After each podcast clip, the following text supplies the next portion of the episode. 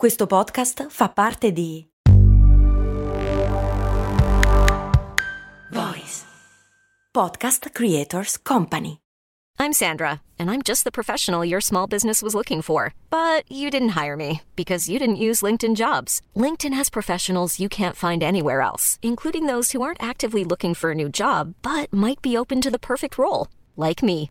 In a given month, over 70% of LinkedIn users don't visit other leading job sites. So if you're not looking on LinkedIn, you'll miss out on great candidates like Sandra. Start hiring professionals like a professional. Post your free job on linkedin.com/people today.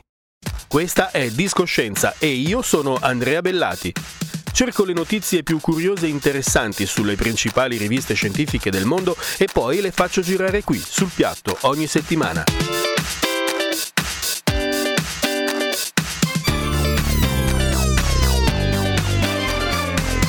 Discoscienza, la scienza suona bene. Suona bene.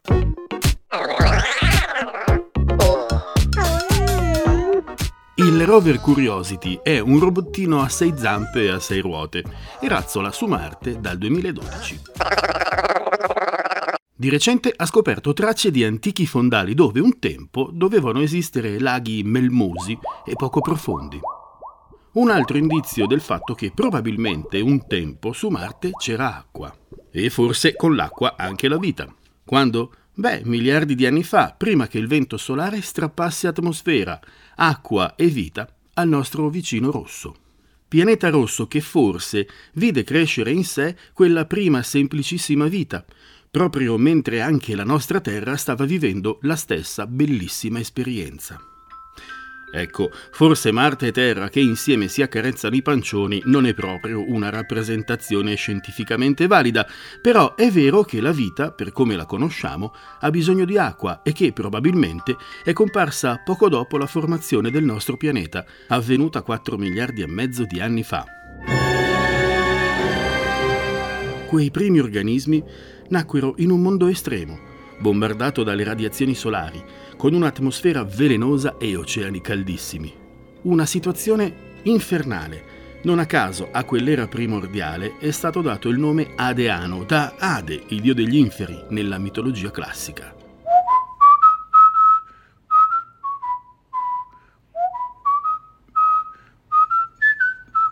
Per fare un tavolo, si sa, ci vuole il legno, ma per fare la vita ci vogliono molecole complicate come gli amminoacidi, che sono i mattoni delle proteine, e le basi azotate, ossia i precursori del DNA. Ma occorre anche tutta una serie di molecole accessorie, ma molto importanti, come i grassi e gli zuccheri. Come si è formata tutta questa roba? In una lettera al collega botanico Joseph Dalton Hooker, datata 1871, Charles Darwin, sì, sempre lui, ipotizzava che la vita fosse nata in un piccolo tiepido stagno contenente ammoniaca e sali fosforici e poi luce, calore ed elettricità. Meno di un secolo più tardi, nel 1952, Stanley Lloyd Miller, un giovanissimo ricercatore statunitense, confermò le intuizioni di Darwin, congegnando un esperimento davvero brillante. Con l'aiuto del professor Harold Urey, premio Nobel per la chimica nel 1934. No, aspetta, guarda che si chiamava professor Harold Urey premio Nobel per la chimica nel 1934. No, questo del premio Nobel in effetti l'ho detto. Urey. Ok, grazie. Urey. Stanley Lloyd Miller, con l'aiuto del professor Urey, costruì una specie di alambicco simile a una grossa clessidra. Nell'ampolla superiore c'erano i gas che presumibilmente costituivano l'antica atmosfera primordiale, ovvero vapore acqueo, metano, ammoniaca e idrogeno. In quella inferiore c'era acqua calda e salata, ovvero una specie di primo oceano.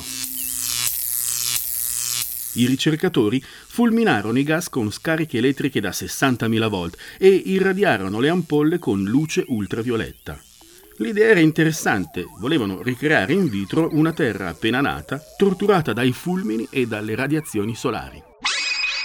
Il risultato fu sorprendente ed entrò nella storia della scienza.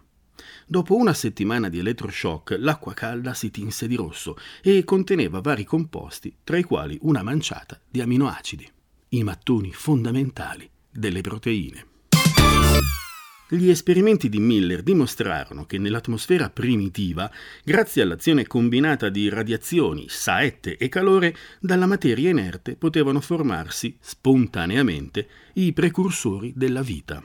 Abiogenesi è il termine che spiega il fenomeno e letteralmente significa nascita dalla non vita. L'oceano caldo e primitivo, quello vero, avrebbe quindi raccolto, accumulato e concentrato i composti organici, diventando quel che comunemente si definisce brodo primordiale. In quel brodo caldo, dal miscuglio caotico di molecole organiche, sarebbe nata la vita. La teoria del brodo caldo non piacque a tutti gli scienziati. Tra i principali detrattori vi fu Fred Hoyle, un importante cosmologo americano, uno di quelli che ha studiato a fondo la natura dell'universo e che ha capito come si formano gli atomi all'interno delle stelle morenti. Hoyle riteneva che la formazione della vita dalla materia inerte fosse molto improbabile. Soleva dire: È più facile che un tornado metta insieme un Boeing 747 passando su una discarica di rottami. Però Hoyle proponeva una spiegazione alternativa. Secondo il cosmologo, la materia organica che diede origine alla vita proveniva dallo spazio, piovuta con le meteoriti e le comete che un tempo bombardavano di continuo una Terra molto giovane. Insomma, per Oil saremo figli delle comete. È molto bello.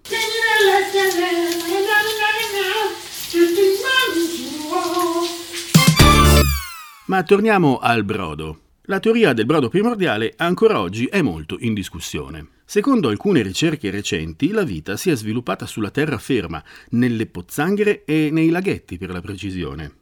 Probabilmente non siamo figli delle comete e non siamo neanche figli dell'oceano, ovvero di un brodo annacquato e immenso, ma saremmo il frutto di poltiglie piccole e concentrate, come un dado per fare il doppio brodo. Condimento, gusto, sapore, con il doppio brodo sempre doppio. Ecco, forse non è altrettanto poetico, ma sembra più convincente. La prova la stiamo cercando su Marte. Ma perché cercare la culla della vita nelle pozzanghere? Che cosa ha fatto cambiare idea agli scienziati? La risposta è l'acqua.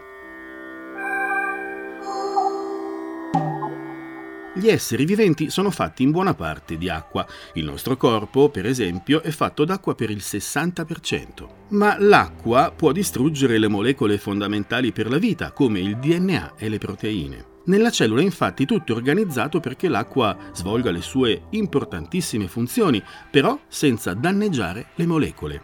La cellula protegge le sue molecole, ma nel brodo primordiale queste erano nude.